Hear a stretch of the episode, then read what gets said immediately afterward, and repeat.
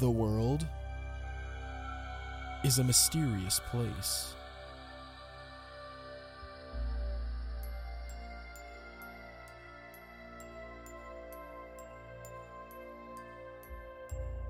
From strange encounters,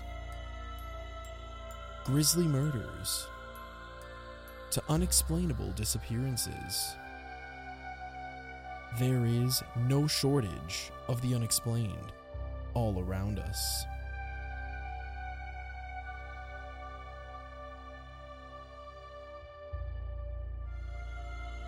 Join us and let's search for answers and the truth.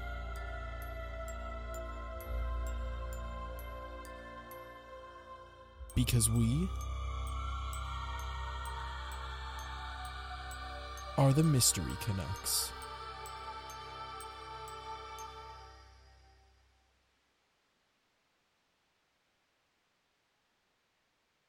By the way, this is purely a joke.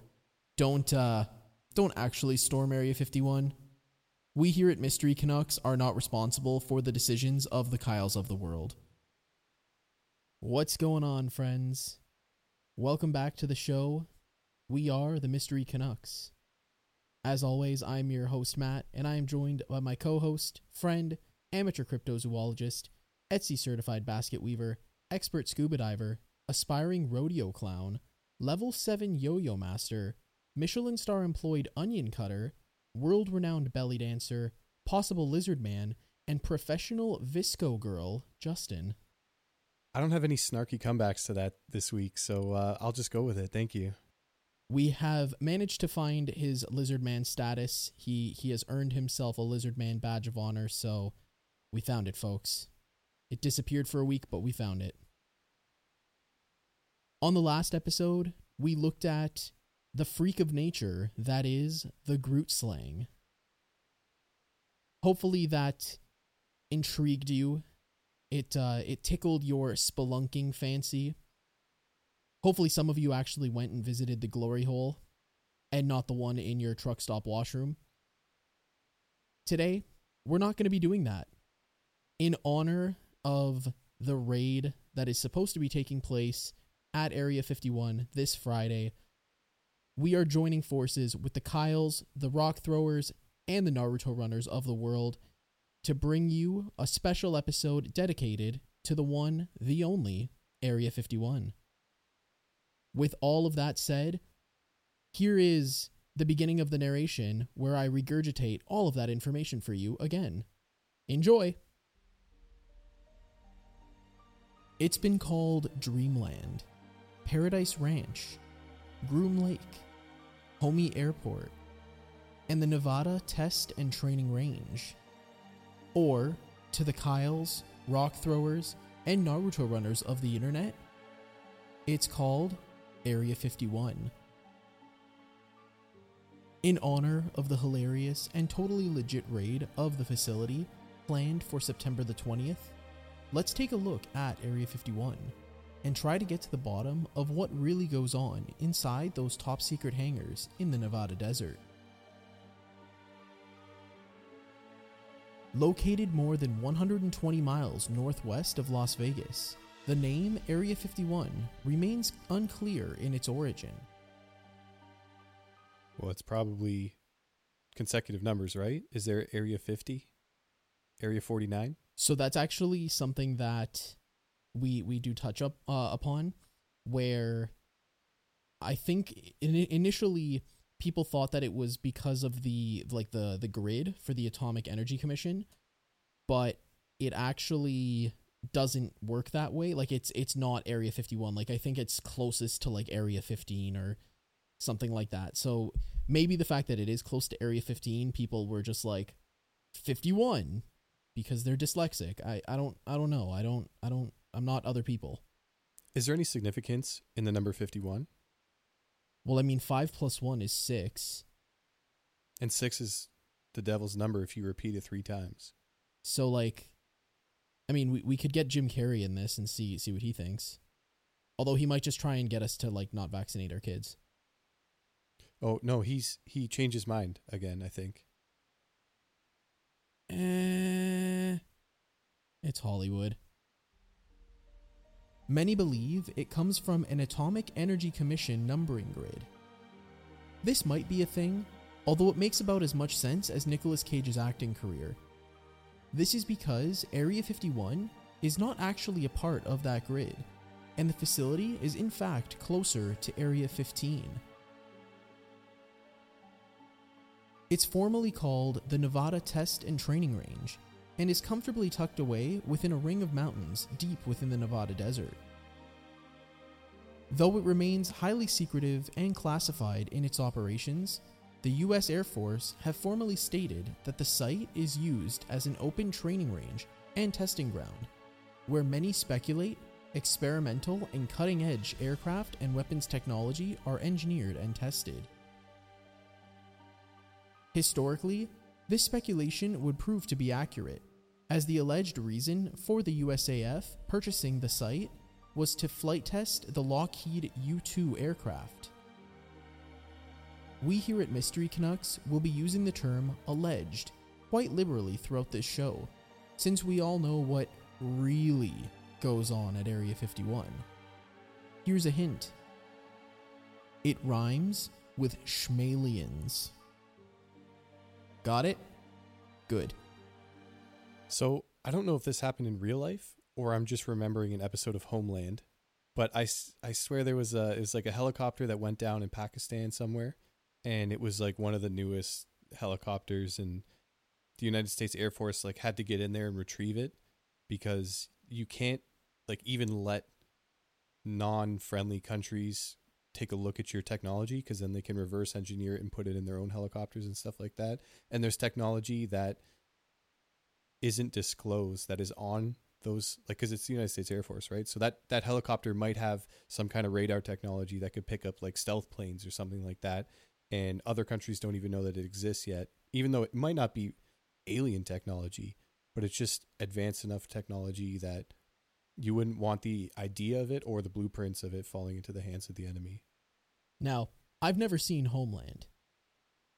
I know about Homelander from the TV show The Boys on Amazon Prime TV. We're not sponsored, I'm just throwing their name out there.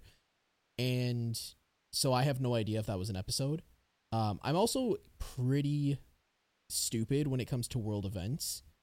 Like, yeah, I just I'm I'm not very smart when it comes to that stuff. I'm not up.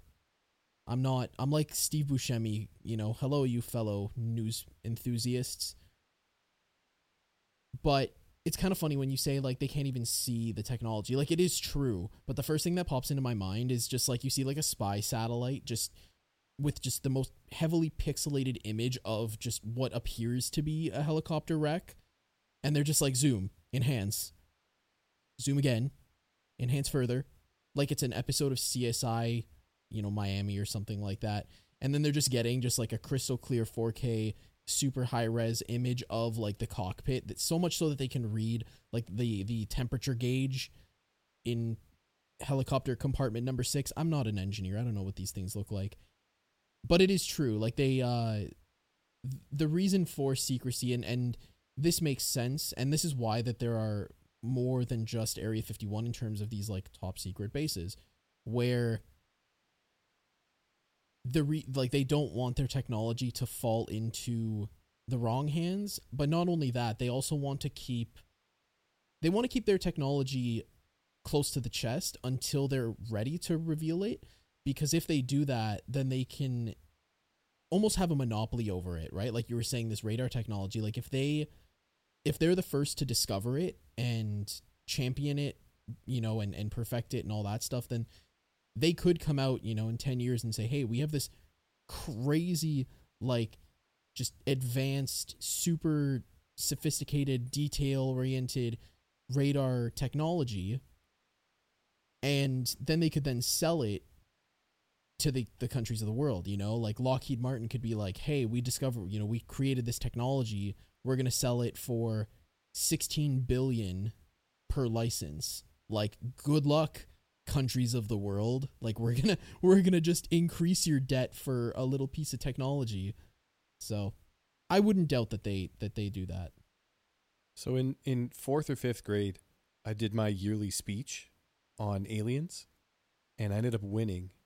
But this your speech had to be between two and five minutes, and I had I got like a ninety eight or something on it, and I lost like two or three percent because I went to six minutes, and then the girl who beat me was I don't know I was I had like a ninety six and she had a ninety seven, so I missed out and I didn't get to do my speech about aliens at the uh, at the regional tryouts. But I just talked about like the Aurora. Do we talk about this in the script? The Aurora spacecraft. I don't know actually. I don't remember. It was like code name Aurora. I think it was just the Blackbird. I can't remember, but it was like a, I talked about a Blackbird and a weather balloon. oh, like what is it? The SR seventy one Blackbird or whatever. The the the plane that they based the X Men like Yeah. jet after in the uh the the old movies with E. Jickman. And Famke Janssen or Janssen. So did you say that your speech was six minutes? It was like six minutes and thirty seconds I, or something. I like feel that. like that's relevant. Like the number six keeps popping up here. No, it was subconscious. That's probably what it was. Future you went back in time and like subconsciously incepted the idea to make your speech your speech. I can speak words today, folks. Spitch is like I don't know. What are you Jersey? I'm from Jersey, and y- your spitch is weird. Say hi to your mother for me. Yeah, y- your your future self went into the past and incep- incepted the idea into your brain to make your speech a minute longer, because the number six is relevant because five plus one is six, and those two numbers together make Area Fifty One. Can you see where we're going with this, friends? We're just a couple of regular David Ickes up in here. Um, for for those who don't know, this is this is a little sidebar. David Icke is the person who believes that the Queen is a lizard. He was also a soccer player or football for the cultured.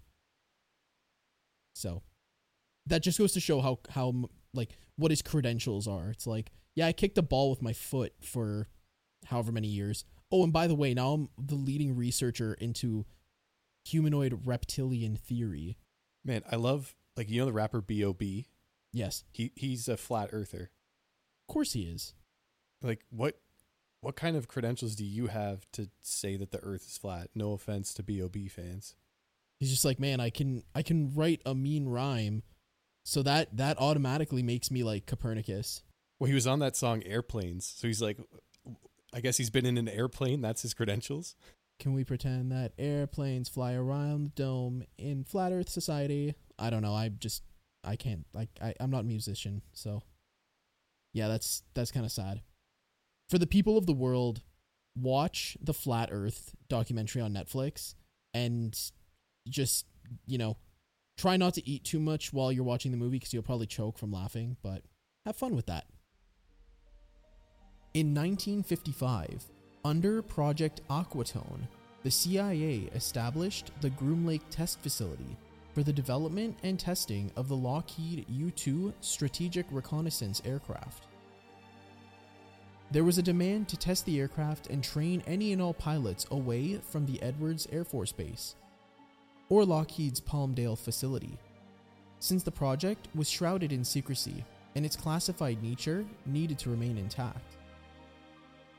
So, who comes up with these project names or like the operation names? Because some of them are really random. Like, you know, a lot of people reference the one from World War II, Operation Paperclip. Um, there's Project Blue Book. There's, I think there's another one in this later on called Mogul, Aquatone. Like, who comes up with these names? It's like people who name streets. Wait, when was uh Watergate? I I don't know. 60s or 70s? Probably this was Nixon before or after JFK. I think he was after. I don't know. But Yeah, this is this is what happens when you ask a Canadian about American history. it's probably because they couldn't add gate to the end of every project to just is what they do now. Anytime anything happens, they just call it like Princess Gate or Yeah, because I was gonna say like it's just it's so random. Like if you ever drive through a town and you look at some of the the street names, you know some of them make sense. Like you know Birch or Pinecone. That's probably not a street name or like Elm. You know, like they're the professors from Pokemon. But then you get some random ass ones where it's just like you know, like Seafoam, and you're just like, dude, I live in a landlocked you know part of the country. Why is Seafoam a name for my street? So it's almost like that. It's just like they have a guy who just he's he's very much in love with his Webster's dictionary and he just carries it around with him and that's the only reason they hired him for these, you know, for for this intelligence operation. And they'll just be like, "All right, Mike, flip open the book to any page and just point at a word." And he's the one who determines all of it. Like he'll just open it up and the next one will just be like, you know, Operation Tie Clip. Operation Cuticle, you know, Project Ceramic. Like I don't I don't know. Words words and stuff, but I just I always wondered that because when you hear these names, you watch these documentaries where they talk about them, not even from a conspiratorial standpoint, just in general. They have the dumbest stupid ass names and they're just they seem to have no relevance to anything like what was aquatone what was mogul unless you're skiing like i don't know. What's what's that South Park episode where they go to war and he's like, "All right, what what does he call them? Ah, you guys are gonna be uh, oh operation human shield? Yeah, Operation Cannon Fodder or something like that." that was yeah that was from the south park movie actually. I th- Oh, if i'm if i remember correctly when they go to war with canada. Kyles of the internet don't listen to your mom. You cannot blame canada the site that would become area 51 was selected for a various number of reasons The lake bed adjacent to the facility makes for an ideal strip for testing various aircraft, which is where the name Groom Lake came from. Learning is fun, isn't it? Furthermore, the Emigrant Valley Mountain Range and NTS perimeter kept the site well hidden from visitors and prying eyes. It was then named Paradise Ranch to make it sound like sunshine and farts, and encourage workers to move to a random group of hangars and buildings in the middle of the freaking desert. I just want to point out that all these names are way easier to pronounce than the last the names we had in the last few episodes. Oh yeah, in terms of like facility names and stuff like that, like it's not some stupid like Flubenglaben or something. Yeah, Groom Lake sounds pretty easy. I, I like the name Paradise Ranch because it sounds like like a discount air freshener that smells like ranch. I was gonna say it sounds like um, i if if Michael Jackson's what was it like Dreamland Ranch or something like that, Neverland Ranch, if that was Target, which one's better, Target or Walmart? Target. Yeah, I was gonna say so that would be Target. Then then Paradise Ranch would be the the Walmart brand version. We here at Mystery Canucks can spend all day listing off other aircraft that were developed and tested at Area 51. But that would be about as fun as cutting your grandmother's crusty toenails. Enjoy that visual, people of the world. You're welcome. That said, notable aircraft developed there include the A 12, aka Oxcart, as well as the stealth fighter F 117 Nighthawk. That's it. That's all you get in the way of aircraft listing. After all, we're the Mystery Canucks, not the FAA. Let's get back to the mystery already. Well, how about the mystery of those Malaysian planes that went down? I feel like we'll cover that at some point, but then again, I would rather not have Facebook ping all of the governments of the world where my location is when I plan on getting on a plane in the future, because I don't want to mysteriously go missing after reporting on this. The the Zuck knows too much. I was uh, at a thing and we were talking about cybersecurity, and there was some like middle aged people in the room, and the person talking about cybersecurity said, "You should never check in at the airport," saying like never check in on Facebook that you're at the airport with your location. And one of the kind of middle aged people in the room's like, "Well, how do you get on the plane if you- you're not allowed to check in?" okay, you know what though? That's actually it's cute and very innocent. It's like something my mom would say, and I'd just be like, "Oh, mom, damn it." But that is actually true, and it actually I think that's a big reason why for those of you who are savvy with uh, Twitch, YouTube, and just live streaming in general, there's a creator named Ice Poseidon who was pretty big on Twitch for a while, and I think he's now permabanned to the point where if like you hang out with him and stream on Twitch, you get banned. That's how toxic he was. I don't really know. I wasn't around on Twitch when that happened, but he was in the news. I forget how many years ago because he like live streamed where he was when he was getting on a plane and he like I don't even know if he let it slip or if it was intentional or not, but basically the chat ended up getting the information for his the gate he was at, the airport he was at, the flight number, everything and they called I think they called in like a bomb threat to troll him. Like they said that he he was doing something. And so he got pulled off the plane or arrested or whatever the hell happened. So it's just like that's why you don't check in at the airport when you're on Facebook or Twitch or Instagram or you know, don't I- don't know, don't log in with the Pizza Pizza app or whatever the hell you you might use cuz they they all they all want to know where you are and what you're doing. Speaking of Twitch, did you hear about uh I don't know that that girl who was slanging her beef lips on on Twitch? I've never heard it called that before. I, I heard she uh, she tossed the clam. That was another funny one. But yeah. Yeah. Who would have thought that not wearing underwear and really baggy, like short pant leg things would be a bad idea when you're rolling around on the floor? So I heard she got banned. Well, it was supposed to be perma ban, and then it was three days, and then on the third day, he rose again and forgave all her sins. No, on on the third day, there was a another streamer who got banned for wearing a sports bra or something like that. Oh yeah, that's uh that was Faria, so I might be mispronouncing her name. She's a really big Overwatch streamer. Amazing player. Uh she got banned, yeah, cuz she I guess she was like I don't know if she did a workout stream or it was like after a workout or before a workout, but she was in like workout gear. And like, you know, I've gone to the gym and I've seen women wearing like literally just a sports bra and then like pants. And that's fine because that's that's the proper attire you can wear to a gym. And Twitch was like, "Nah, too sexual." As we mentioned earlier, the facility is shrouded in secrecy and remained elusive and completely classified until 2013, when a Freedom of Information Act request led to the release of a CIA document that chronicled the history of the U 2. So, I should also mention that that Freedom of Information request was if I remember correctly, I was I read it on like four or five different sources. I'm pretty sure that it was heavily redacted. So like good good job, I guess. You got like 8% of the information you probably wanted.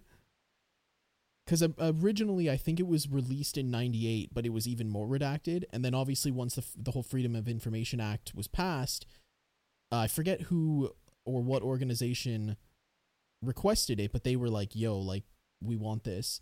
And so the CIA probably just blacked out like five or six less lines and then released it to them. Can you imagine that's how things worked in real life? Like if you're in school and your teacher's like, "Why didn't you do your homework?" and you're like, "Redacted." like you could just like that was just acceptable to be like, "Here's the truth, but I redacted most of it, so you don't really have an answer." You could just be like, yeah, like imagine if that was just everyday, you know, vernacular, just well, I would have loved to have turned in my essay, Mrs. Johnson, but redacted led to me being redacted, which ultimately caused redacted to burn up on entry, and then redacted ultimately caused me to suffer redacted, redacted, expletive, which is why I couldn't turn in my my, my essay. I'm sorry. What was your go-to excuse when you didn't do your homework? Oh, I never came up with an excuse. I just told them I didn't do it. Oh, I got in so much trouble in high school for that. My parents would come home from like those like parent teacher interviews and be like, "So, like kudos to you for being honest, but like do your friggin' homework." Just like, dude, I do the assignments, I write the tests, like that's enough. remember our math teacher, we had many. the short one, the really cute one. The one with the face. Yeah. She she loved I would use it all the time because it made her laugh. I said I was protesting seal clubbing. well, I mean, it's relevant because we are Canadian. This is my go-to. Protesting the Trudeau government, just, you know. Actually, who would have been prime minister when we were in high school? Crap. Paul Martin? Stephen Harper. Yeah, it was Stephen Harper. Because I remember in civics class, we talked about if it was creepy for him to, like, yeah, I think it was that. I think it was like we were we were trying to evaluate whether or not it was creepy that he shakes his kids' hands instead of like giving them a hug when he's like dropping them off or something. Which I was like, I don't know, man. Maybe he's like the guy from Keddy. He he loves his hammer more than he loves his, his kids, so he shakes his kids' hands and he saves all the kisses for his hammer. Well, it's funny because not to get too political, but there's a president in another country right now who maybe touches his daughter way too much, and we had a prime minister who like wouldn't touch his kid at all. Yeah, like they it's almost like you're handling like radioactive material where there's like that sheet of glass and, and then the two gloves that go into the actual reactor or whatever the hell you you operate. So his kids are standing on one side of that and he's on the other side of the glass and has to like you know, put his hands through the uh the gloves to shake his kid's hand. Then he promptly goes into quarantine where they shower him down. He puts his suit and his sweater vest back on and then he goes and lives his life. That was a big thing here. It was like our prime minister won't even hug his own child. And we were like advocating for touching children. And then and then down south it was like so and so gropes his daughter and says if ivanka wasn't my daughter i think we'd be dating. They actually make fun of that in in the most recent season of Family Guy to come out on Netflix. I think it's 17 where they actually do like a couple of Trump episodes. And in one of them uh Meg meets Iv- Ivanka Ivan the merchant's daughter. Yeah. Um and she says like I want to introduce you to someone and she's like I don't mean to brag but he's kind of like my boyfriend and then takes him into the president's office. and it's also kind of funny because then they show him like getting his his hair done in a cotton candy machine. But I, I don't know if that's legit. I cannot confirm nor deny what goes on in the Oval Office. Prior to this, the site was shut off from the world and was considered a myth for quite some time. This was due to the extreme discretion and secrecy being enforced by military and intelligence officials throughout the years. In 1974, Skylab astronauts took incidental photographs of Area 51. These images were quickly reviewed and were promptly removed from all film rolls and stored in a highly restrictive vault. Given the lengths these officials go to to conceal the operations of Area 51, it's no surprise that the facility has been the subject of many conspiracy theories and speculation. I mean, that's why you're here, right? You want to hear about little green men and lizard people. We should also mention that the facility is heavily guarded, with armed patrols and surveillance watching all sides of the base, and restricted airspace over and adjacent to the site meaning even if the Kyles drink all the Red Bulls in Nevada, they'd still be met with aerial resistance while storming Area 51. So that's actually something that makes a lot of sense, but they go about it in the most half assed, harebrained way possible. So I've watched a lot of documentaries regarding Area 51. And, you know, there are pilots who will go up in their little propeller planes and they'll they'll take people as close as they possibly can to like the perimeter of the of the airspace. And as soon as they start getting to that perimeter, they'll get a message or like a buzz on their their radio saying, you know, like 45 Niner, you guys are uh, entering restricted airspace. Please turn back, uh, whatever, whatever. And so they have to. Obviously, they'll they'll like detour and go more or less around the entire perimeter, or however, whatever. But then, if you're driving, there are signs but they're placed in such weird areas where it's just like cuz it's desert. So why not just put a really big fence around the entire thing to very clearly mark it? Or or like have just markers basically everywhere that you can distinctly know that's area 51 and like this is as far as they're allowing us to go. Because that's the thing is I've seen people who have just been like screwing around in the desert on like dirt bikes and stuff and they they don't see any of the signs because it's the f- desert. And then they and then they're immediately like swarmed by armed guards going like get the hell out of here. What are you doing? What are you doing? And it's just like dude i literally could see none of the signs. How the hell am i supposed to know where i am? Like i'm it's like what? Get out of here. Well i heard that once you are inside like the fenced in portion shoot to kill.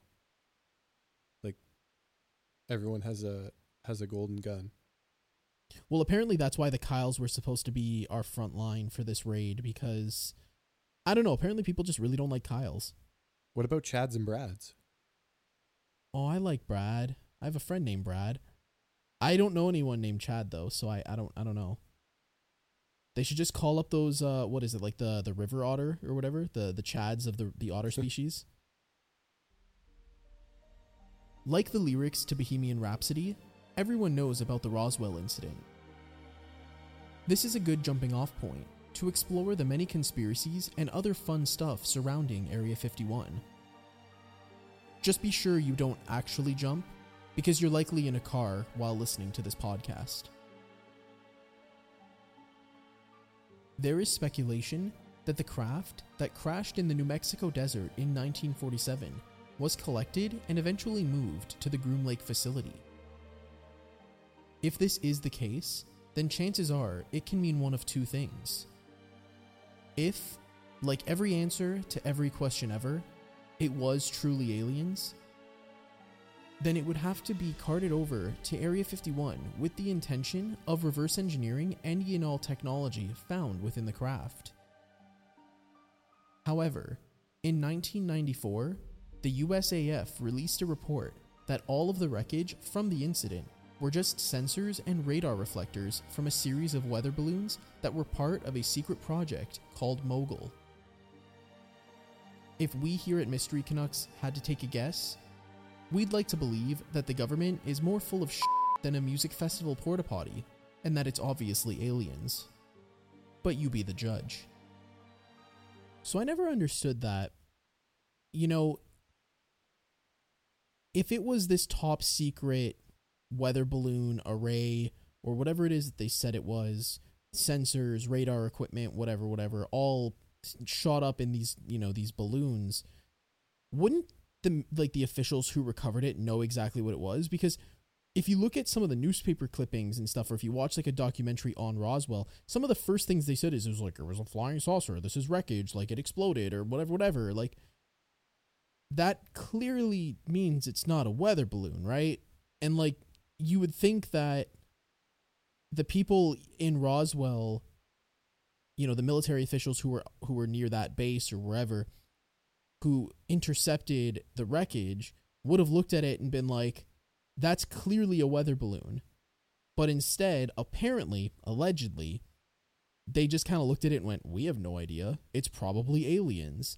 And then the the initial reporting was eventually retracted from being like extraterrestrial and then they said nah you guys are stupid it's just it's just radar stuff I don't really have an answer to that or any kind of rebuttal. I think uh, I'm going to guess it was probably some very, very, very new, never heard of technology. And I like, have you ever gone down the rabbit hole of the worst United States military projects like ever funded or whatever? There's one where like they tried to make a gay bomb. i i've heard of that and i remember that there was one i can't remember if it was one of their like attempts to assassinate fidel castro but they like tried to train cats to do it Yeah. and then like the first test was a failure because all the cats kept getting run over by cars like they they do a lot of weird stuff so i wouldn't be surprised if it was some kind of weather balloon and they're like trying to control the weather or something like that all new technology and it goes down and they don't want that program or the technology using that program to come into into public hands so when that crashes that's why the military showed up to recover all the wreckage You know what it really was? I guarantee it was just like some like I don't know ranks and like the hierarchy in the military, but like high ranking military person number one was flying his or her porn stash across the the the Roswell, New Mexico desert to get to another military base where his or her buddies would intercept it and be able to watch Backdoor Sluts 9. But, you know, weather and weather balloons don't necessarily go together all the time, and it promptly crashed.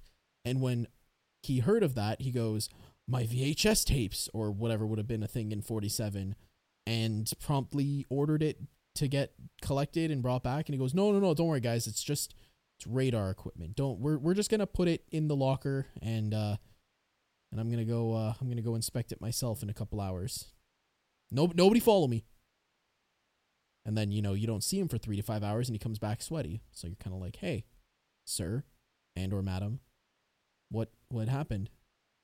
you know it's a real conspiracy how the f- is colonel pronounced colonel Yeah, that's actually a good that's a good question. It's kind of like um like like the the car company Lincoln. Like it's not spelled like that. It's Lincoln. It, but it's not even close. Like there's no R in colonel. Yeah, that's really weird. You would almost imagine that if you would like it would sound more like like colonel versus colonel, whereas if you were to spell it phonetically, it would almost resemble like a popcorn kernel. Well, we have. Oh, okay. We got two. We got some of these in Toronto. We have Queens Key. Oh yeah, and it's like Queen's Quay. Yeah, so you know someone's not from the city if they're like, "Yeah, I just went down Queens Quay." It sounds like uh, if you watch South Park when Terrence and Philip talk about queefing, they go like, "It's a quaff." and then we have uh, we have the Sioux, which is S A U L T, and it's not pronounced salt or salt. oh yeah, but that's like French, like Sault Ste. Marie. Yeah, but what does it like mean? that? what does salt mean? I have no idea. I don't speak French. It's not saint because that's sang. I, I like studied French until until I was 14 and then I promptly was like, "Cool, I'm going to remove this from my database and fill it with song lyrics and useless facts about porcupines." So what dickbag looked at and was like, "Nah, it's colonel now, and we're not going to change the spelling." The same person who decided to call pineapples pineapples and not something like ananas. Probably the same guy who lost his porn over the Mojave Desert. Those who venture into the Nevada desert along the borders of Area 51 are typically there to see something unexplained and mysterious, because we all know they aren't there to look at sand. After all, it's all coarse and rough and irritating, and it gets everywhere. Some who have made the trek indeed report things that could be labeled unexplained. Many have reported seeing strange lights and shapes traveling at impossible speeds, or unidentified aircraft hovering and maneuvering in directions impossible with our current technology. Could these reports be the result of ultra advanced, black budget, classified aircraft being tested in the skies near Area 51? Or is the explanation more extraterrestrial in nature? If you'd like to hear our opinion in someone else's voice, connect with Giorgio Tsoukalos from Ancient Aliens, because he'll tell you that it's always aliens. Okay, I have a story. So, it's not a funny story, but it is relevant to the conversation. So, about four years ago, I was in Japan. I visited Tokyo for, I think it was like eight or nine days, and then Kyoto for three or four. Way too short of a trip to go to Japan because it's friggin' huge, and I wanted to stay longer, but it was last minute, so Bob's your uncle. Anyway, we went to, I, I believe it was called Miraikan, uh, or something to that effect. I'm sorry if I just butchered the name. But it was basically like a technology museum, uh, similar to like us going to the Science Center here in Ontario, or s- something to that effect, going to like the Smithsonian and looking at their like science division. So when I was there, I went with my buddy and my dad. And as we were walking through, they have a lot of random stuff, you know, like stupid things. They have all of their documented satellites and, and space exploration missions and all that cool stuff. Uh, they have Asimo, the robot who can dance and do sign language and was made by, I think, like Honda for some reason. Uh, they have a lot of robotics there. Some of them are really creepy. Like they they look real enough, but there's that like uncanny valley factor and the fact that they're uh, like they move super robotic that you're kind of like either you're like a lady like either you're a lady on bath salts or you're a robot or both. I don't know. Can robots do bath salts? Uh, no, I don't think so. I don't. I don't know how drugs would ever change the AI of a circuit board. Yeah, that's true. I, I can imagine that their version of like drugs would be, just be pouring water on like their motherboard. Like, oh yeah, I'm so high, I'm fried. Yo, give me some more of that H2O. Anyway, while we were there, there's a lot of stuff that you can't see. There's a lot of stuff that is basically like vaulted off, and you can see the doors leading to more restricted areas that they have like keycard access or, you know, a pin pad or whatever. So my friend and I were just talking amongst ourselves, and I and I proposed the question, and I said, "Dude, how how likely is it that behind these doors and in other facilities like this in the country and in other countries of the world there are just you know countless amounts of technology that are like you know 20 30 40 50 however many years ahead of our current technology curve? And how likely is it that we will only see like a fraction of that in our lifetime because they're trickling it down to us and the fact of the matter is is it's probably pretty likely you know these government facilities across the world developing whatever technology that they want to develop likely have technology that is vastly superior to what we have right now. But the fact of the matter is, they can't release it all at once. For one, it would change society as we know it, and a lot of people suck with change. Like, you know, I used to work in IT and I upgraded the, the entire floor from uh, Windows XP to Windows 7, and it was like like they just their brain disappeared from like it divided by zero and just erased itself from their head and everybody forgot what was going on and they didn't know how to operate anything and life just kind of sucked for a while so that's the one facet but then the second one is there's no profit in that. Because if you release everything at once there's that huge surplus there's that huge surge in profit and then it like it plateaus it levels off and then they get nothing right? Because they have to keep innovating. So what they do instead is they develop this technology and they trickle it down so that it keeps us wanting more but at the same point it's not you know light years ahead of what we have now so that they have to continuously one up themselves like they can just be like they're like apple you know they're they're like hey here's the iphone 10s and 10s max guess what we did for the new ones we changed the name to pro and we put another camera on it go spend another thousand dollars, you pieces of crap. Like that's basically what the government's doing. Is they're they're gonna just trickle this stuff out. Like they probably already have more autonomous robots. They probably have like more advanced self-driving cars and aircraft or whatever. They probably have all this crazy, crazy cool stuff, but they're just like, where's the money in that? So, a few things. I think three things. First thing, exoskeletons those are sick, but they're so expensive and it would suck to be plugged in on an exoskeleton, but they only have like 15 to 30 minutes worth of battery life. So it's not profitable and it's not practical to use in an industrial setting. So people who have to like work in a warehouse, you know, you can't always use the exoskeleton because it just wouldn't make sense. But I could see where you're coming from because it'd be sick if we could all have exoskeletons. You know what I mean? Well, that's exactly what I'm talking about. Like how how likely is it that one of the governments, there are a lot of countries in the world, all of which have governments. How likely is it that one of these countries' governments has discovered or developed or engineered or whatever fancy buzzword you want to use a technology that can replace the need for oil or it can it can produce, you know, super efficient, you know, crazy cool, awesome, whatever kinds of, of fuel and energy, but it's not being released because of how dependent the world is on oil to power our vehicles.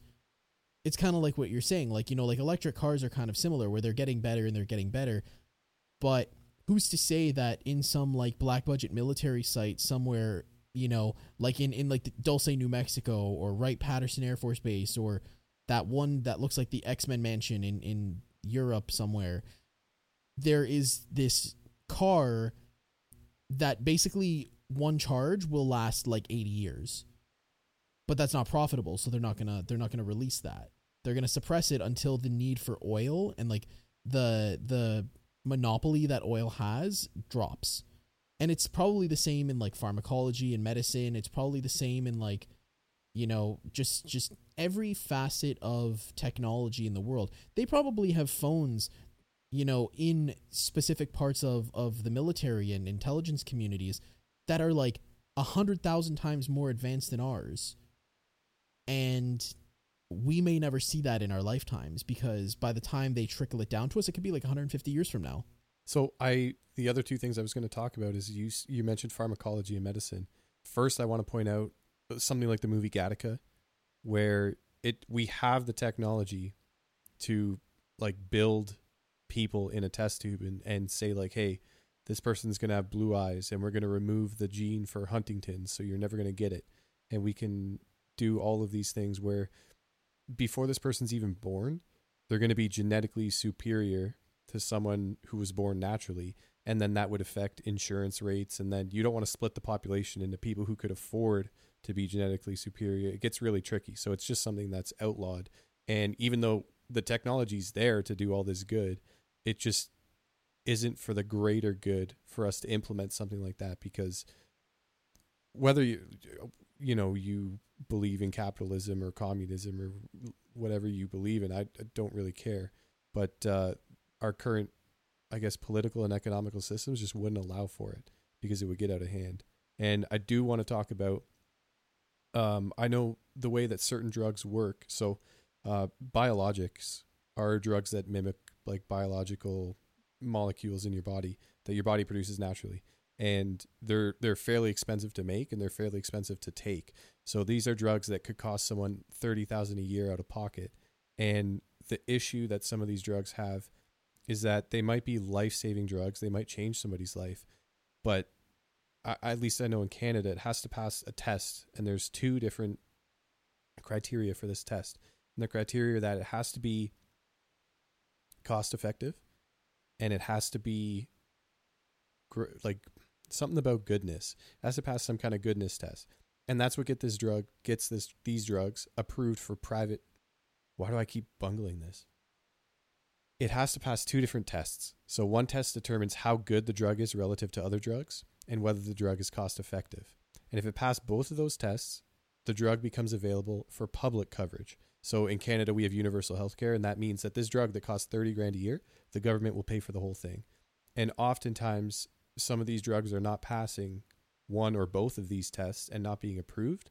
And that's why it costs so much. And that's why you don't see it as often because there's often cheaper solutions to these drugs, but they're not nearly as effective. And people just don't have the money to pay 30,000 out of pocket or 15,000 out of pocket.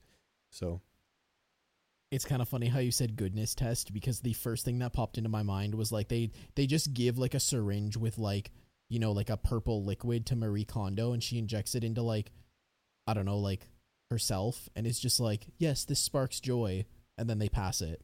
That's that's the goodness test. Well it's it's weird because I'm I'm thinking of a drug specifically I won't name it but there's a drug that can like actually change someone's life where they they can go back to work again and function like a normal person.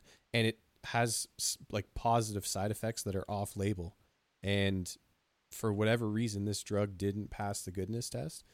And the drugs that are out there now are well there are no drugs out there right now. Doctors are recommending other drugs for off label uses to cure this issue. And i don't know it's just it's just a whole show. And when people get upset about saying, "Oh, like they probably already have the cure for cancer," like it's more complicated about curing cancer because it's not not really like an illness. It's like the the unmitigated multiplication of cells. It's literally your body trying to kill you.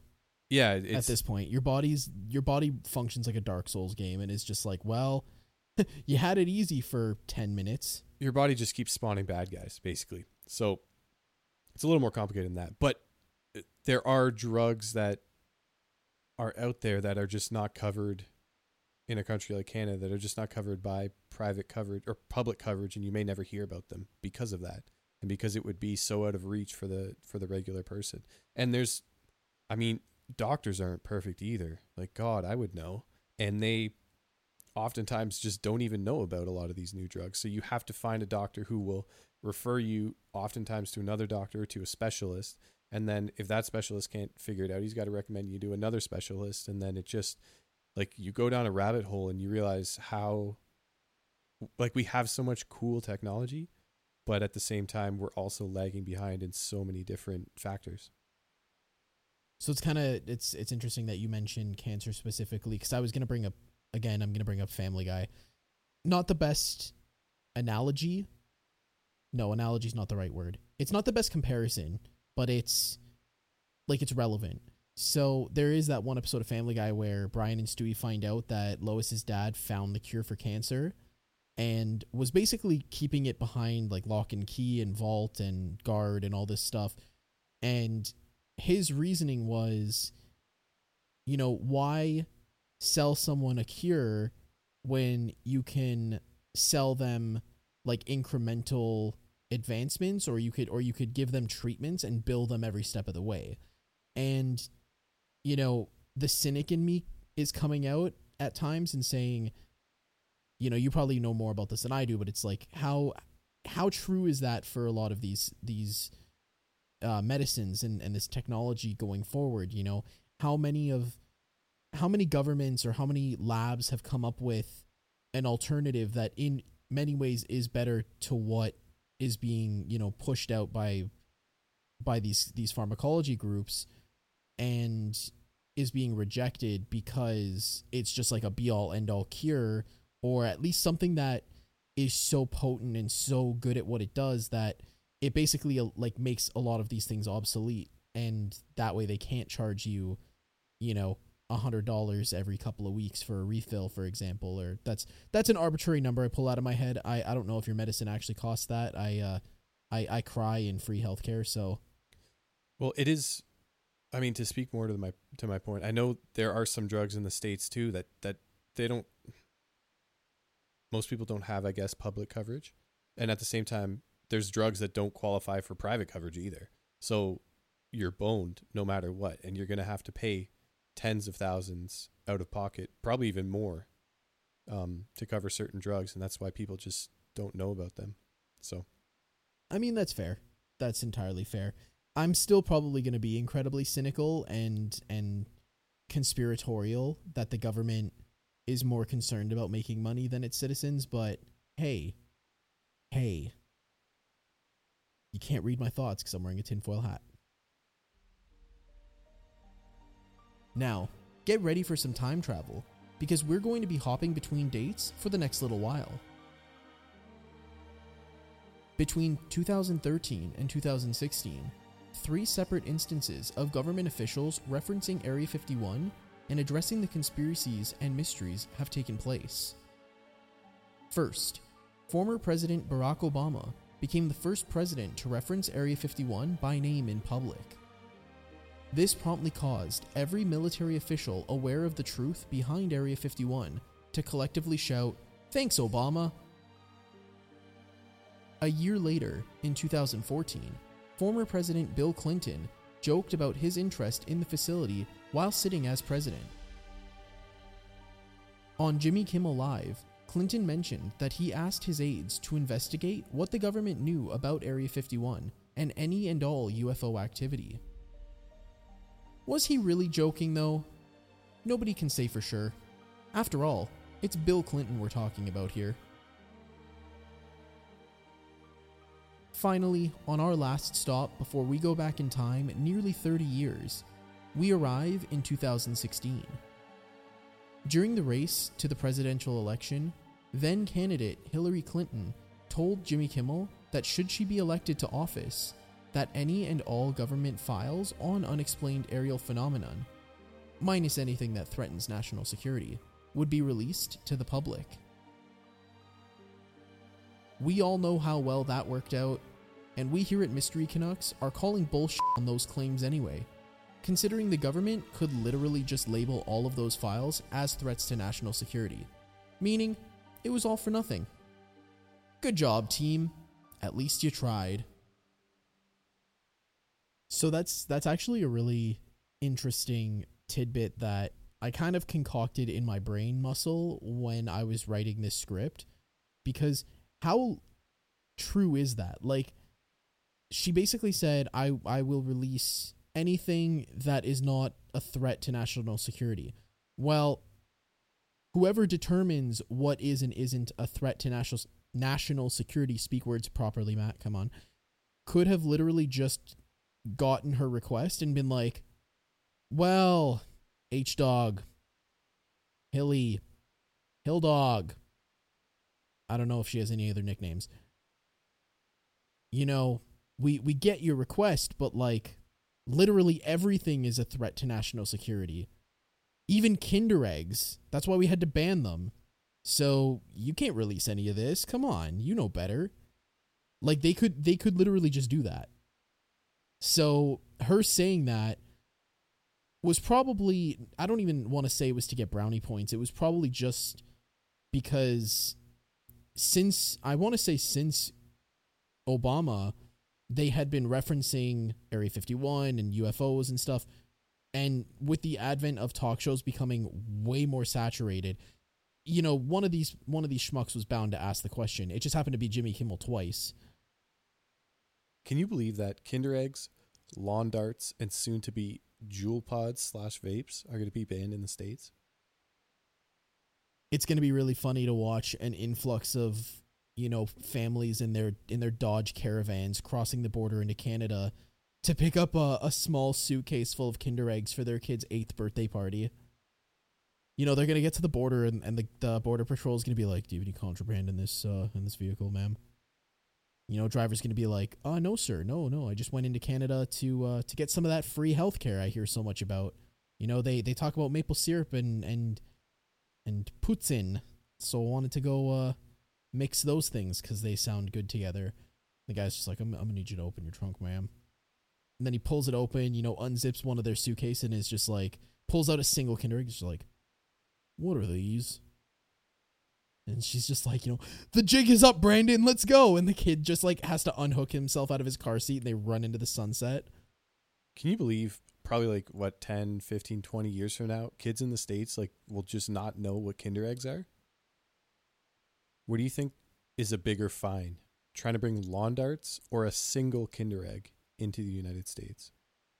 So you get caught on border patrol and you're being a real dickhole and you're like, I'm you're just yelling at everybody, you're you're lying to them, and they find lawn darts or in a separate scenario, same situation, they find a single Kinder egg. What do you think is a bigger fine?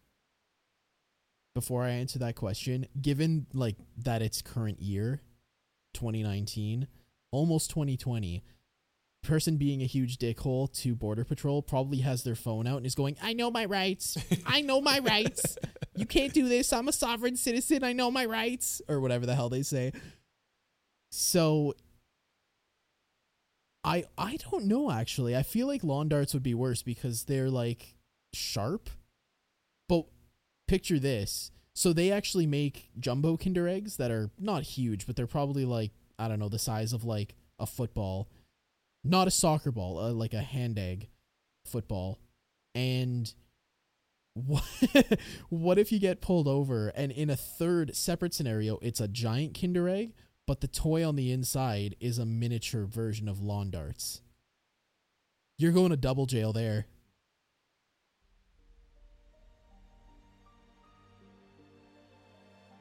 In one final time travel experience, let's go back 30 years to the year 1989.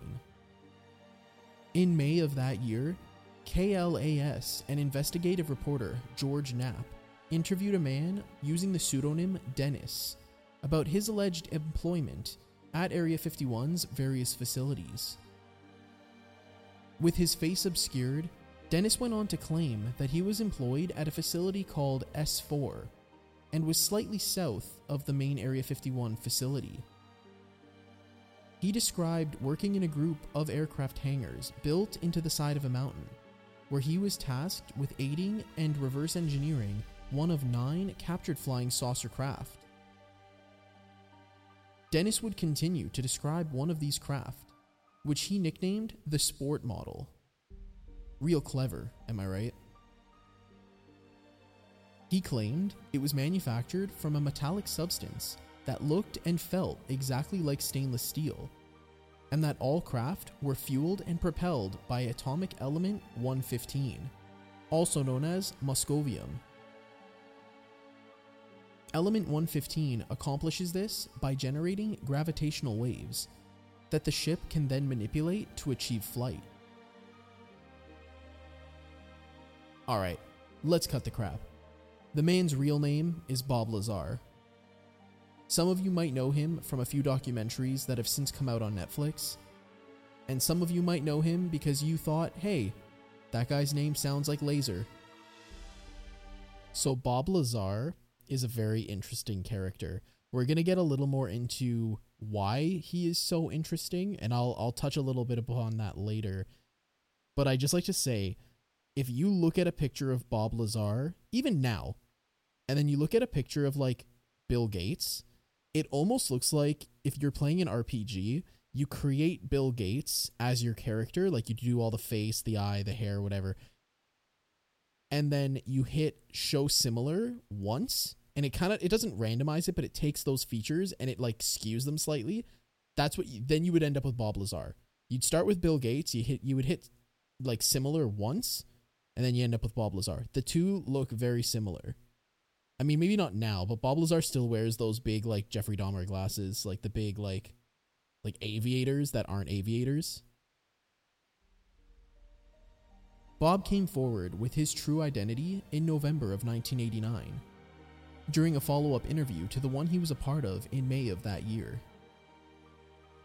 During this interview, he alleged that he read briefing documents that chronicled the involvement of extraterrestrial beings throughout Earth's history over the past 10,000 years. He mentioned that these beings are what we regular folk call gray aliens, or the Greys for short, and that they come from a planet orbiting the twin binary star system known as Zeta Reticuli. This system was also referenced as the area of origin for the aliens that allegedly abducted Betty and Barney Hill many years prior. However, this portion lacks any and all credibility, since as of the time of this recording, no extrasolar planets have been found in said system. Does that mean good old Bobby L is lying? We can't know for certain. His credentials and ethics have been called into question a number of times in the past, with many raising fair and legitimate questions that debunk or downplay many of his claims. However, there have been many reported law enforcement raids on Bob's offices and home, as well as alleged instances where someone has fired at his vehicle while in motion. These tactics, if true, are likely government bodies attempting to intimidate and or silence someone who allegedly knows too much. When he says gray aliens, do you think that's where Stephen King got Mr. Gray from Dreamcatcher? Because Mr. Gray was an alien the whole time. Spoiler alert. Maybe actually. Because I know for the longest time, the, the whole running joke was it was like little green men in flying saucers. Like, you know, I don't know why I just gave them like that kind of accent. But yeah, that was the running joke for a really long time. And then I think it was actually around the time of the Betty and Barney Hill incident, which, if I remember correctly, was I think in like the 60s or like late 50s. Um, Oh, are those real people? Oh yeah, yeah, yeah. They're one of the first like heavily documented UFO abductions. We can actually look into this another time as a separate episode, but like the TLDR version was they were driving home. I think they're actually Canadian. Uh, but they were driving home from an event or something like that and they were in this like rural area and a craft basically like landed in front of them on the road and under regressive hypnosis, not unlike Justin from the Keddie Cabin murders, they both said that at times like they there was a light and they got out of the car and they, they were like compelled to go to the craft and they like were experimented on basically. And that they found out like they I think it was Betty Hill that said that one of the creatures showed her like a star map that pointed to uh the Zeta Reticuli system and I think it's in like I could be completely mistaken. I'm not an astronomer. I have no frigging clue, but I'm pretty sure it was in like I think it was like Draco or something like that, the constellation. I could be wrong, but that's just that's just my stupid Canadian guess. But that's yeah, like they their story has been retold and documented so many times. And I'm pretty sure that they referenced the aliens in their stories as grays versus like little green men. So, I don't I don't know actually. To be honest with you, I thought it was a King of the Hill joke that went over my head. I sell butt probes and butt probe and accessories. So Bob Lazar is actually again a really interesting character. So for whatever which reason, he his first interview in May of 1989 was anonymous. He didn't mask his voice, which is kind of weird because you would imagine that, you know, government officials would be smart enough to be able to recognize his voice. Like it's not like he used like a like a Batman voice changer or something like that to make himself sound different. But it's kind of funny because I almost imagine that these government officials were watching the the broadcast on KLAS and were just like, "Oh man, we can't see his face. How the hell are we going to know who he is?" Dennis? I don't know a Dennis.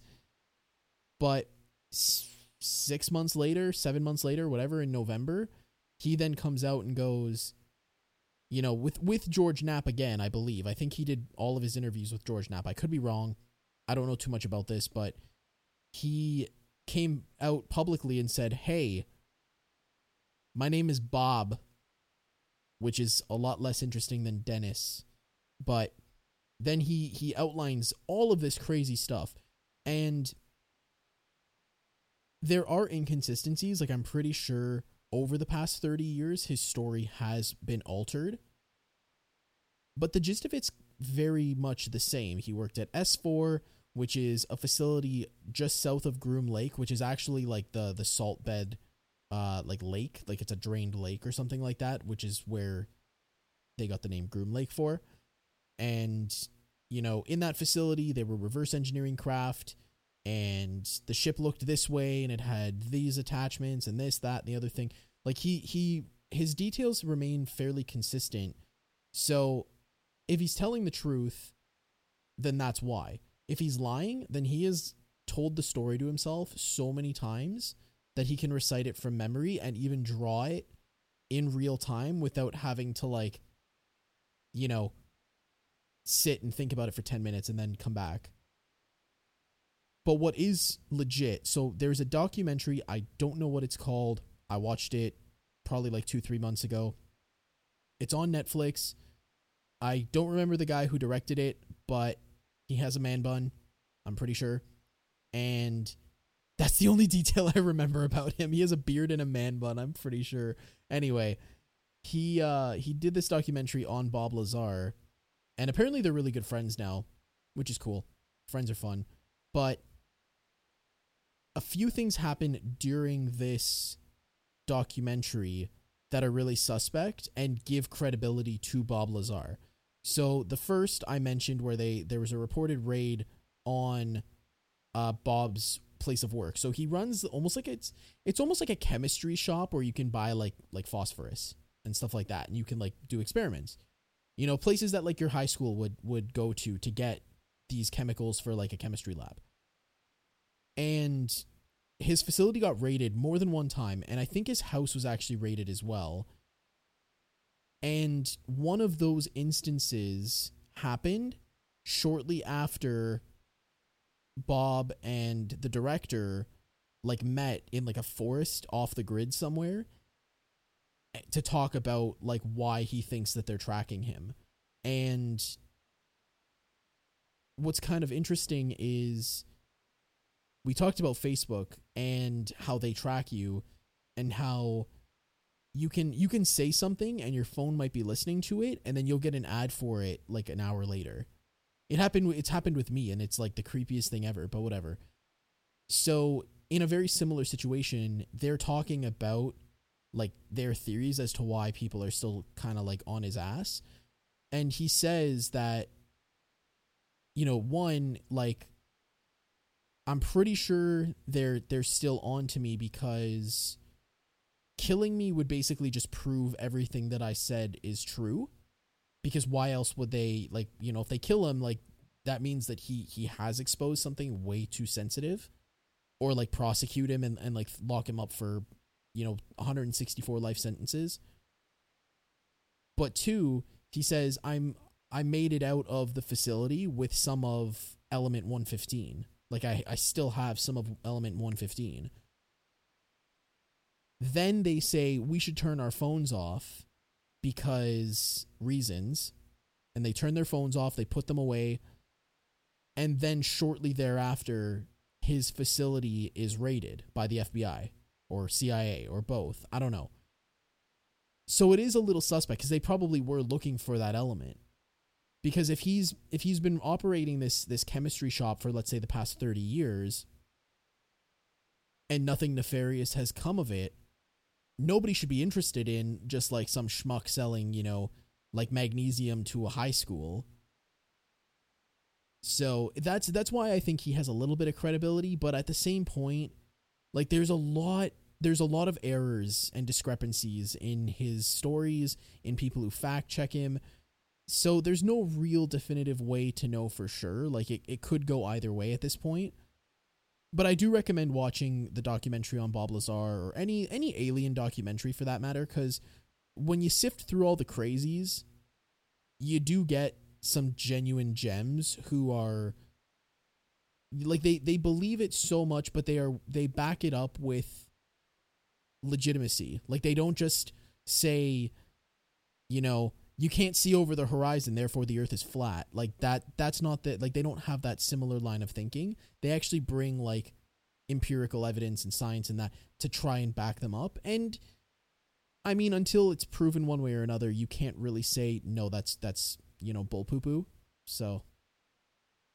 So I just want to add quickly about Moscovium, why I don't believe Bob Lazar. So a really quick Google here shows me that the most stable known isotope of Moscovium is Moscovium 290. It has a half-life of only 0.65 seconds. So that means it takes only about a minute and 30 seconds for it to be reduced to less than half of what you started with. And then it turns into something that's not Moscovium. And then I'm reading here only about 100 atoms of Moscovium have been observed to date.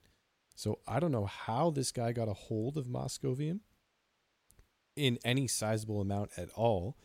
Let's say even if he had an atom, a single atom or let's say whatever, few few trillion atoms or billion whatever makes up like a gram of Moscovium, it wouldn't be Moscovium anymore. Its half-life would cause it to degrade and it would become something else. So, I, I mean, I think this guy's a load of crap, but at the same time, uh, I can see why the government would kind of probably harass this guy because he probably knows enough stuff that is secretive, but I think he might be embellishing major parts of his story. That's entirely possible, yeah.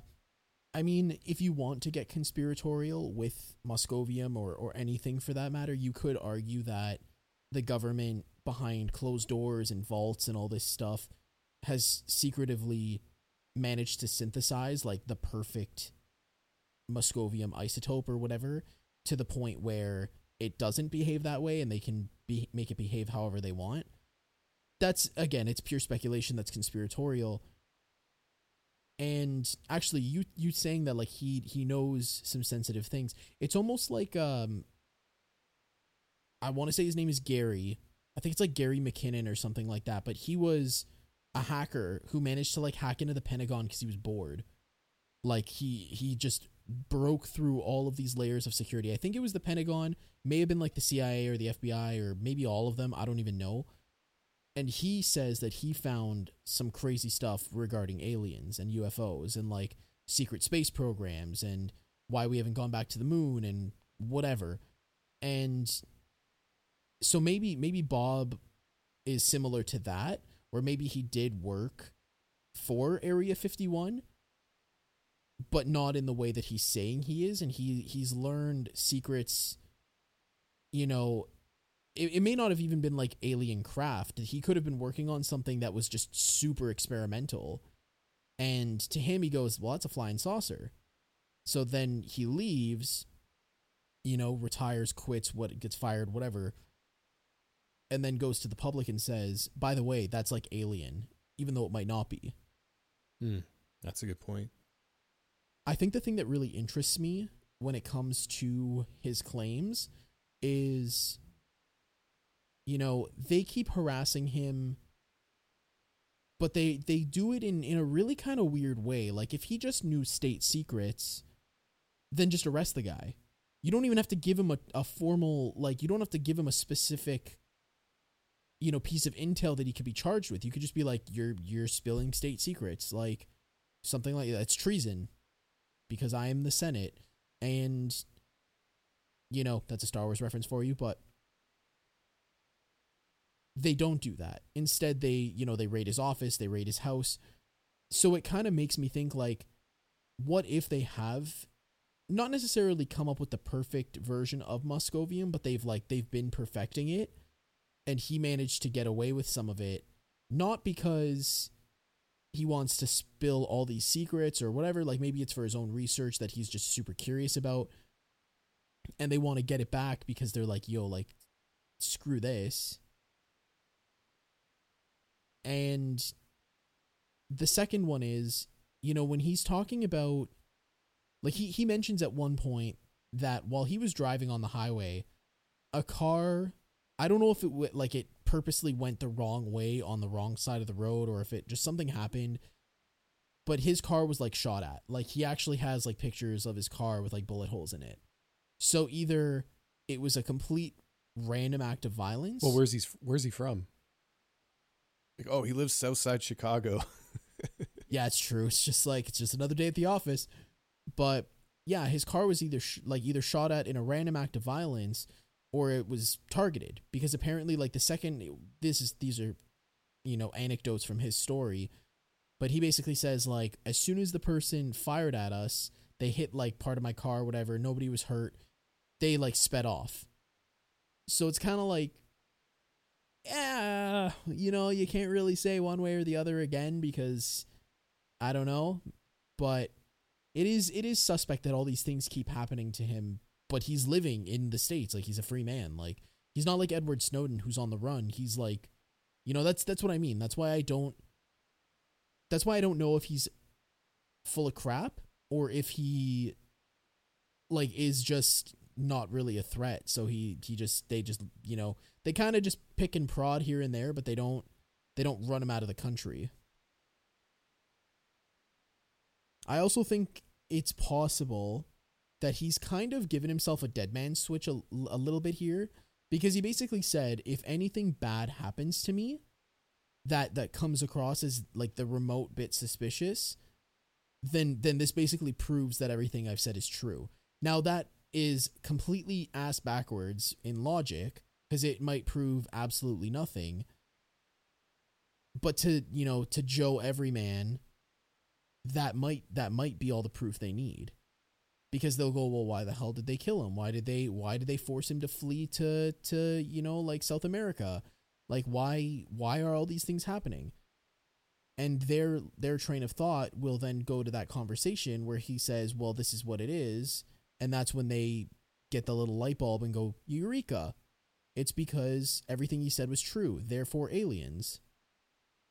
This all kind of reminds me of that football player manti Te'o and how he said he had a girlfriend, but he never did. So like that one person everyone ever goes to high school with. It's like, yeah, I, I got my girlfriend, you know, we, we went out on a human date and did human romantic activities and you're like, Cool, where'd you meet this girlfriend? They're like, Oh, at summer camp, you wouldn't know her, you know, like she lives in a different city. Like there's always that one person that you go to high school with who does that. She's like super hot, I promise you that. And it's just like, oh, Right, because you're telling the truth. Those are the young Bob Lazars in the making. Pretty much. They just need to they just need to make themselves look a little more like uh, a knockoff Bill Gates and then they're fine. They got the the uniform starter pack down. It's not uncommon for sites like this to attempt to maintain a level of secrecy. Considering the initial tests held at Area 51 in the 50s took place during the Cold War, which, for the uninitiated, was a time where espionage, subterfuge, and a more covert form of warfare was king, then it makes complete sense that the governing bodies of the US military would strive for absolute secrecy when developing and testing the craft they would be using in said Cold War against their Soviet opponents. This is exactly what you were talking about before like with all the the harebrained operations that that the US government tried to concoct during the Cold War like exploding cigars for for Fidel Castro or you know like super lethal cats to kill Fidel Castro I think they they tried to put guns in pens and then realized that it was only lethal like 30% of the time. Well, I know, and I'm pretty sure this was on an episode of Deadliest Warrior. I could be mistaken, but it was literally like a briefcase gun, where like the the trigger was in the handle of the briefcase, and and the barrel I think just like kind of ever so slightly jutted out one of the sides, and you could literally just be walking, and you'd you'd have to like angle it the right way and press the button and fire it, but like. I, I know it sounds cool because it sounds like something out of like James Bond or the Kingsman or something like that, but how impractical is that? You're better off just carrying a friggin' gun. Yeah, uh, it's I guess to, to hide in plain sight. Could you imagine walking around with a briefcase and it has like there you're just like, "Oh yeah, like your briefcase is smoking and it's because you just shot someone." But at the same point, you have to like lift it, and I'm assuming it's somewhat heavy, so you have to be able to lift it and angle it with your wrist in such a way that you want to point it at the thing that you want to hit. And then you have to press the button, and I'm assuming there's recoil, so you have to be prepared for that recoil. Like it just seems impractical. Like they they're probably better off just trying to engineer like a really small, like snub nose little pistol that can fit in like your shaving kit. You know what I mean? Well, I I told you that story about that guy I know who was making uh, jackets for uh, with like the handcuff keys sewed in. The guy who trained with the Gurkhas. Yeah, th- well, the guy making the jacket didn't train with the Gurkhas, but yeah, the the guy he never actually really trained with the Gurkhas. It was just trying to use that as an example of how hardcore he is. But uh, yeah, I, yeah, it doesn't seem practical to me though. It seems stupid. Like it's hard enough to aim a gun. Never mind, you're gonna hold it with one hand and I don't know, just swing it around. Yeah, Idiot. seriously, you're almost better off using it as just a blunt object. Probably, yeah. Just upside the head with it, you know, instead of like it's like those old timey cameras that are on tripods and probably weighed like hundreds of pounds that take like 30 minutes to set up to shoot. And then if, if someone moves the wrong way during the shot, they're like, oh, great. Now I got to do it all over again. Sit still for the next 30 minutes. Like it's, it just seems like something like that. Like just be better with your technology. Come on. There are a number of bases similar to this around the world, and all operate with a level of discretion and secrecy necessary to keep their activities open to those with an appropriate level of clearance and away from prying eyes, and more importantly, the enemy. Let's face it, the fact is that many governments of the world likely have technology that's between 25 and 100 years more advanced than what we interact with on a day to day basis. This technology is likely kept behind a lock, and a lock, and another lock, and a biometric scan, and a fourth lock, and a secret passage, and yet another biometric scan, and another lock, and a complicated, convoluted handshake, and yet another lock, and will likely be trickled out to the public over time for the rest of our lives. It won't stop us from crazy speculation and conspiracy crafting, especially when the government actively downplays and suppresses any and all information regarding alleged UFO activity.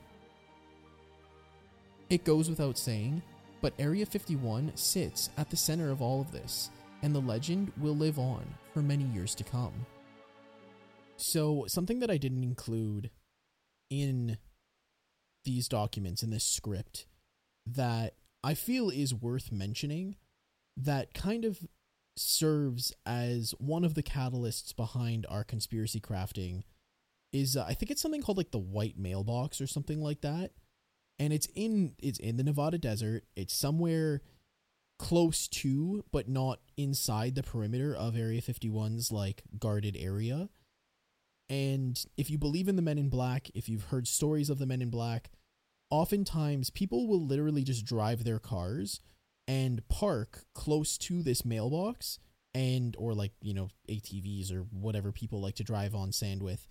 And they will see a car uh, I don't know if it's the same make and model every single time but they'll see a car pull up to this mailbox.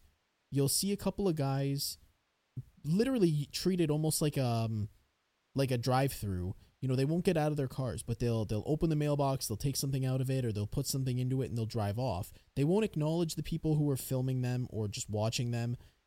But i've seen some of these videos and they look they look what you would like what you would expect for the men in black like just two dudes in in black suits white shirts sunglasses. Like the blues brothers except one of them isn't dead. So it's it's really you know i can understand the need for secrecy and discretion but why have something like that if you if you don't want people to constantly trespass and try and get to the bottom of this like they I, I almost feel like the government's just messing with us at this point. And it's like how many things can we just precariously put in certain areas to make people go bananas? I think at the same time, you also got to wonder how smart is the government really? And like, are they too stupid to do anything else or they haven't considered anything else? Because I'm not discounting the theory that at some point in some guy's mind, that was the solution. Like they brainstormed it for how long and then decided, yep, that's the way to go. Like Crystal Pepsi. You know what I mean? A group of people worked on something for for how long and decided it was going to be perfect and it just flops like that. So, I'm not discount I'm not discounting that. You can probably hear my cat. He's jumping around on us right now. We're actually going to be upgrading our podcast facility for next week. So, uh no more dealing with with jinglies from the cat. But that is true. I uh, I definitely think that there's a certain amount of like we have to we have to almost kind of like give the government the benefit of the doubt, but at the same time assume they're all dumb as like just dumb as hell. Because if we give them the benefit of the doubt and go, nah, it's okay, you're smart, you're a smart person, chances are, you know, like we're gonna just freak ourselves out especially if it's true. But if it's not true then we're kind of like we're we're we're overestimating the power or not power but the intelligence of those who who govern us. But if it is true and we choose to think of them as just you know really really stupid then we're kind of almost living in like this blissful ignorance i i guess would be the term but yeah, it's I would like to get into the Men in Black at some point. I'd like to like look at the Men in Black because there's a lot of cases that we can we can mull over, and legitimate theories that are actually, you know, they're not extraterrestrial in nature, like they have nothing to do with aliens, but for another time. But seriously, look into I think it's called like the white mailbox or the white box or something like that, but it's in it's in the desert and it's literally just this like graffitied up mailbox that I guess certain officials have keys to and can go and like you know send hate mail to other government officials or something. I don't know. What do people send letters for nowadays? Like computers exist. Area 51 has become a cultural staple of our modern era. There have been hundreds of references within pop culture, including, but not limited to, the episode of Futurama where Fry becomes his own grandfather. You heard it here, folks. Fry actually did the nasty and the pasty and became his own grandfather. There are countless video game and board games, scary stories and creepypastas, as well as television episodes and films, all dedicated to or inspired by the Area 51 legend. A lot if not the majority of these, are poorly done. Here's looking at you, Oren Peli. Make a better alien movie, please. But we're not here to judge a piece of media. This just showcases the cultural impact a simple testing facility can have on the world, especially when the public promptly puts on their tinfoil hats and has a good old fashioned conspiracy cookout. So, I would love to I would love to think that one day we will know exactly what's going on at Area 51, or at least we'll know definitively beyond a shadow of a doubt, yes or no, as to if aliens have ever interacted with our general populace. But then the cynic in me comes out and goes, Why are you thinking like that? You're not very smart. And then it proverbially no, that's not right. and then it metaphorically kicks me in the crotch. I'm honestly surprised it's taken this long for someone to start working somehow at Area 51 and then well someone to start working for the government, work themselves up to working at Area 51 and then release all the stuff that they know about it like as if pl- that was their plan all along. Well, it's kind of crazy the lengths that they go to. So, if I remember correctly, they actually you can't just like drive to Area 51 if you work there. They actually fly you in on uh, like I forget what the jet's called. It's not like any airline company. It's it's it's a special jet and and it like flies out of like a Las Vegas or some airport in Nevada and it'll fly the employees to another facility, if not the facility itself, and then they take a bunch of buses into the actual like like area. So they go to extreme lengths to make sure that this is super close to the chest and under wraps. So I I don't doubt that when someone, you know, is ready to retire or something to that effect, they you know, they take the appropriate measures to just pay you handsomely or something like that to like almost almost as like hush money, you know? Like scientist number 7 worked on this propulsion system that helped, you know, up uh, a special aircraft go from like Mach 1 to Mach 5 or something like that. And they don't want it getting out. They don't want him going to to China or to Russia or anywhere. And so they give him like 10 million dollars just to keep his mouth shut for the rest of his life. When I think of all the dumb things and the dumb slip ups that have happened uh, when it comes to you know the military or or politicians who may or may not be involved with decisions around Area 51. It's hard to think of a time where you've ever heard of an Area 51 slip up. You hear about stuff like the NSA and Snowden and you know like local law enforcement and things like that like the was it the NYPD where they had like black sites and things like that. Um Oh no, that was in Chicago. okay, it was Chicago. Coming back to Chicago. Yeah, but uh, I, I I don't remember any slip ups from area people the people who work at Area 51. So it has to be the most well oiled machine in the history of the United States military. Yeah, I would argue that Area 51, Wright Patterson Air Force Base, Dulce, New Mexico's whatever facility it's called, and there are probably more. There are probably ones scattered pretty much across the whole country that probably work in conjunction with each other. They're probably operated by different like subsections of the military or they're all run by the same. I don't really know. Maybe it's a hive mind, maybe like a giant brain exists like in one of like the subterranean vaults in the White House and just calls all the shots. I don't really know. I'm not a politician. I've never been to the White House. But yeah, it, it is probably one of the best kept secrets because one you know, it's almost kind of like when you when you take self-defense classes and stuff like that. They they say to you like Uh, not self-defense. It's almost like when you're when you're a kid and you're going through those like stranger danger classes with your teacher or your parents whatever and they go you have to treat everyone you don't know like they're a stranger. So if you don't recognize them, they're a stranger. And that's kind of what I would imagine that they're saying to each other going like you have to treat everything like a threat, everything like a national security breach, or like it's, you know, it's imperative that this stays as close to the chest as possible because it'll destroy America and the foundation of of you know our establishment, whatever, whatever. And I think that's why they're so anal about it. Uh, yeah, I said anal. The the Kyles of the internet can laugh at me now. Um, yeah, I don't know. Closing remarks are probably. I believe aliens exist somewhere out there. The universe is a big place. I don't.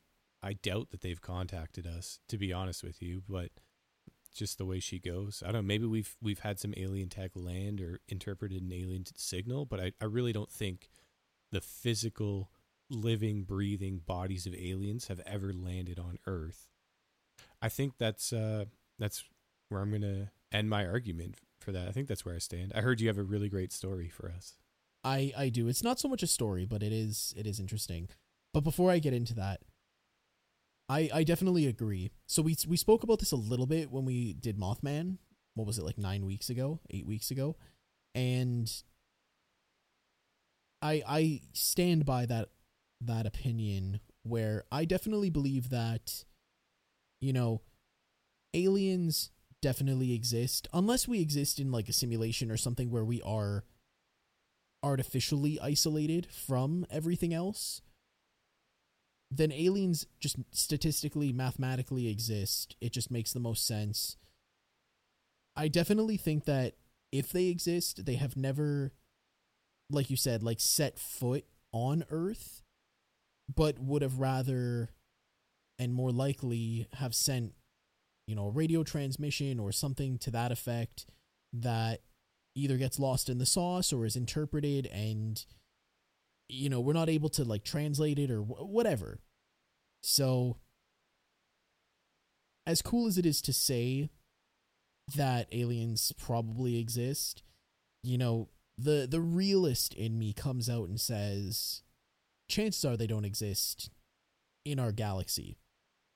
I mean, there is a possibility, but it's very small given the size and scope of the universe and how, you know, for for two advanced civilizations to exist in one galaxy in the universe is probably high, but it's still closer to zero than it is 1%. You know what I mean? But I do have a story. It's not so much a story, but it is it is something that's happened to me. So I don't know I don't know what it is. It could be just my brain messing with me. You know, our bodies are pieces of crap that produce pieces of crap. If we're if we're thinking literally, but it could be that I watch a lot of scary movies, I listen to a lot of scary stories, that's how I pass my time. I will literally go to bed listening to creepypastas. It's weird. You can call me weird. It's fine. Wait, you go to bed listening? Oh, I'm imagining you with headphones in and then rolling over and your ears being uncomfortable. But if you just play it out loud. Oh yeah, no, like when I when I can't sleep and I come and sleep out on my couch, like I'll listen to scary stories like through my TV. But I want to say probably every like 4 to 7 weeks there will be two to three days, maybe not always con- uh, consecutively, but you know, two to three days in that week where I will have a incredibly vivid and very like visceral nightmare and it's very similar in every single instance the only things that change are locations and the people that I'm with so sometimes I'm by myself, sometimes I'm with a group of people. More recently, it's been by myself because I don't leave my apartment ever. But there, there's a there's this part of my apartment that basically there's a giant window. There's like a door that goes onto my balcony, and my couch is basically beside both of those things. So if you're sitting on my couch, you could arguably look out my window if the blinds aren't drawn. Same goes for the window that leads to my balcony where the door is. So, in most of these nightmares, I should specify and say most of these nightmares over the past probably like two to three years, I'll be sitting on my couch or laying down on my couch, you know, watching TV or something. And then it's almost like I, the way that I can describe it, and the way I've described it to people, is it's almost like dubstep or like just like a bass. Like if you picture like a sub bass that slowly starts gaining intensity and it's it's it's buzzing almost and it's it's vibrating and pulsing pretty consistently just like a and it's getting louder to the point where and like more intense to the point where you can feel it in your chest and while that's happening there's like colored lights outside my window it's not the same every time the ones that i can remember the most are usually green or like a very light blue and you know, like I'll obviously be like, what the hell is that? Because I'm used to the very like faint orange glows from the windows near my apartment. But it's not because it's green and or blue. And so I'll I'll get off my couch and go to the window, which is literally like three steps, if not less. And then flash of light. And then I'll wake up the next morning. Like the dream just ends. Now you could chalk that up to me not remembering the remainder of the dream because I know that they they say that like once you wake up you forget 90% of your dream. But like that's happened to me so consistently that I can basically say it happens probably once a month at least, maybe a bit more. And it's always the same set of circumstances, although there have been times where like where I've been staying at like a friend's cottage for example, and I've had one of those nightmares, but the only difference is is it's the entire cottage interacting with this light versus just me. So, you know, there could be like 10 or 15 people. There have been times where, you know, I've been living in other cities or I've been visiting other cities and I've had dreams similar to that, but it reflects the environment that I'm in. The only thing that's ever changed is like this this um the setting, like where we are. And sometimes the people that I'm with, but more often than not it's be me by myself, but it's always consistently been that vibration and then the light. And the light's always been usually blue or green. I want to say that there are probably other colors, but I just don't remember them. And so, whenever I have those dreams, one of the first things I'll say to just anyone who inquires is just like, it was a dream about aliens, so naturally I've been abducted by aliens. And I doubt that that's the case just because I'm going to be rational. And why do you think the aliens are coming down just to f- with you and flash some lights in your eyes while you're sleeping? I don't I don't know. What's May- the plan there? Maybe they're really just like, wow, Matt's getting his sleep schedule back on track. Psych. All the aliens of the world are just named Kyle. They just like messing with people. They're drinking their monster energy. They got their Oakley sunglasses and they're just they're just messing with us. But yeah, that's my story. And I know a lot of people who, you know, through Twitter and Twitch and Instagram and other places where I interact with people, you know, some of my friends have said similar things. They've been like, well, yeah, I had a dream where I was abducted by aliens. And one of the first things out of my mouth, or keyboard, I guess, would be, so you were abducted by aliens. And a lot of people, you know, they get all like nervous because obviously, like, they don't want to look like a crackpot. They'll just be like, oh, no, oh, no, it's, it's fine. Oh, no, no, no, it's not. It's just a bad dream. And then in my head, I'm going, sure it is. Sure it is but realistically it, it's yeah it's just it's just your brain being an ass it's it's your brain confusing itself with a different part of your body Man, I wish I could dream. I have zero dreams ever. And I'm just jealous because you have all these wicked dreams and I never dream anything ever. that must be really terrifying you're kind of just like yeah i'm just gonna you know my mind is just gonna like wisp out of existence for six to eight hours I have like, I don't know, six dreams a year maybe. Like, I don't know why I don't dream, but I, well, I definitely do. I just don't remember them. But I don't remember any of them ever. Huh. I mean, I know that that is a thing. Like, there are people who, like, clinically have, like, zero dreams ever. And then there are people who are able to remember 100% of their dreams. And then there's kind of like the spectrum between those, where, like, some people have one dream a year or and they remember it, they don't remember it. Like, it's the human mind is a weird thing. It Like, kind of makes me jealous that aliens are coming down to f- with you and they're they don't care enough about me to to interact with me or bother me. Yeah, that's yeah, that's it must be terrifying though. You're just like I'm just going to lay there and you know, maybe you have like out of body experiences and you're you just don't remember it. And that's that's it's not a dream because you're not dreaming. You're just like a ghost and you're just like chilling. You're like, "Well, I'm bored. I'm going to go sit on the couch." And then you wake up the next morning and you're you're just like I feel like I went downstairs last night. But you you didn't. It was your like your soul. Maybe it's like those those jingle bells. You know the Christmas jingle bells that if you don't believe in Santa, you can't hear them ringing. It's like I maybe I don't believe enough in alien abductions, so they aren't going to bother abducting me. there's actually I don't know if it's considered a cryptid or if it's considered just kind of like this like a being, but there are things called tulpas where it's basically a physical being that manifests from intense like forms of belief. So if you watch um if you watch like I think it's uh supernatural, there's actually an episode where like imaginary friends exist But the thing is, is they're tulpas, I think. I could be completely wrong, but I'm pretty sure they're tulpas that literally, because the, the child imagination is so vivid and so powerful, it like wishes these beings into existence with the power of belief. And, and, you know, It sounds like Bleach, like the anime Bleach. yeah, except, you know, this is actually good. Yeah, it's true. After season three, you just stop watching. but there are a lot of documented instances where people are like, well, you know, like they they they say like if Slenderman is real, which let's be real, like no, get out of here. But there are people who say Slenderman is a tulpa, and it's because the internet memed it so hard and believed so hard that that psychic energy just created Slenderman. And maybe yeah, maybe maybe you haven't gotten your like alien tulpa because you just don't believe hard enough.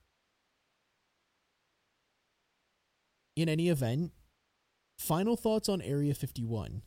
So, obviously you guys know that there's a raid planned for Friday. This is going to come out on Tuesday, the 17th, and Friday the 20th is the alleged quote unquote you can't see the quotes I'm making with my hands raid.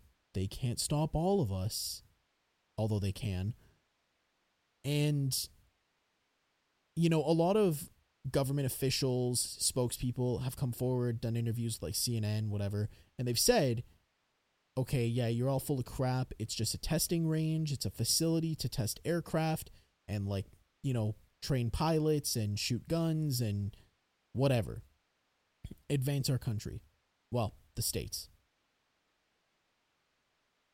I personally believe that that is legitimate, but I believe that it's on a scale that if you were to like gain unrestricted access to these facilities, like it would blow your mind. And it doesn't have to be Area 51 specifically, but you could go you could go to like Wright Patterson Air Force, you could go to that one in, in London or the UK, you could go to like Dulce, New Mexico, you could go to there probably some in like Mexico and like South America, you could go to ones in Russia, wherever. And if you get unrestricted access, you're going to see technology that is I want to say at the minimum 25 years ahead of the current curve. I guarantee it.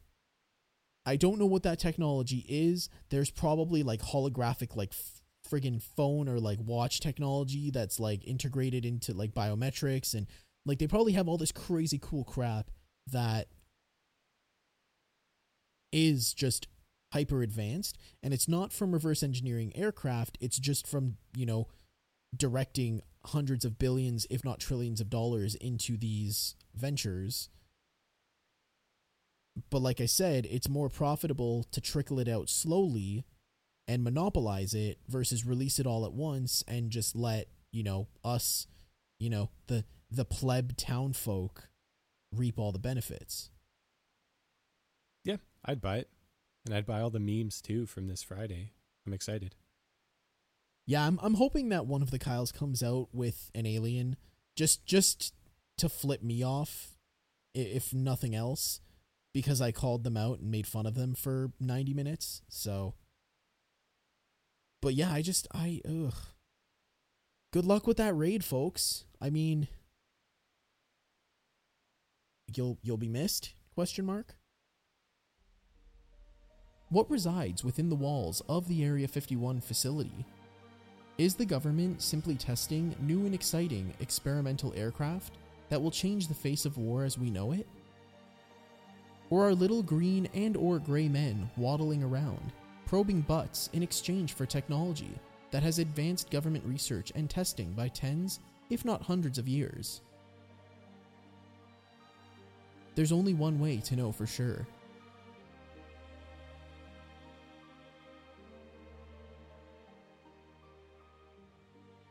Kyles, to the front lines! Using your monster energy hats and Oakley sunglasses, you will assault the main gate. Rock throwers, provide suppressing fire, while the Naruto runners sprint in from all directions. If need be, we call upon our reserve unit of Karens to waltz in and ask to speak to the facility manager. This should allow a select few to break in from formation and use the distraction as an opportunity to sneak in and steal us an alien. Some of you may die, but that is a risk I am willing to take. You have your orders, and may the great celestial smurf have mercy on your smurfs.